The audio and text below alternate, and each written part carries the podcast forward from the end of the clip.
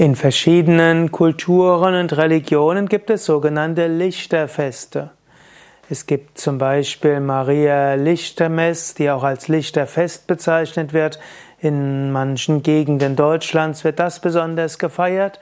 Und es gibt Lichterfeste im Hinduismus. Und über dieses letzte Fest möchte ich etwas mehr sprechen, denn im Hinduismus gibt es ein Fest, das nennt sich Diwali, auf Sanskrit wäre es Deepavali und das heißt wörtlich Lichterkette. Diwali, Deepavali, Lichterkette ist das wichtigste Fest in ganz Indien. In einzelnen Gegenden Indiens gibt es andere Feste, die wichtig sind und je nachdem, ob du Hindu oder Moslem oder Buddhist bist, hast du deine eigenen Feste und innerhalb des Hinduismus gibt es dann verschiedene Richtungen. Aber letztlich, alle Hindus feiern das Lichterfest Diwali und meistens schließen sich dann auch die Moslems und die anderen an. Das Lichterfest Diwali, das normalerweise im November gefeiert wird, die manchmal auch im Oktober, also Oktober, November, es wird ja nach dem Mondkalender berechnet.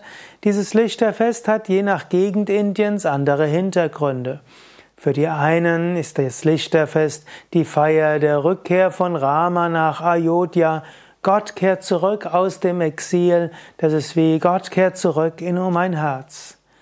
Dann feiert, werden in anderen Gegenden am Lichterfest auch die Hochzeit von Lakshmi und Vishnu gefeiert wird aber besonders als Fest von Lakshmi angesehen.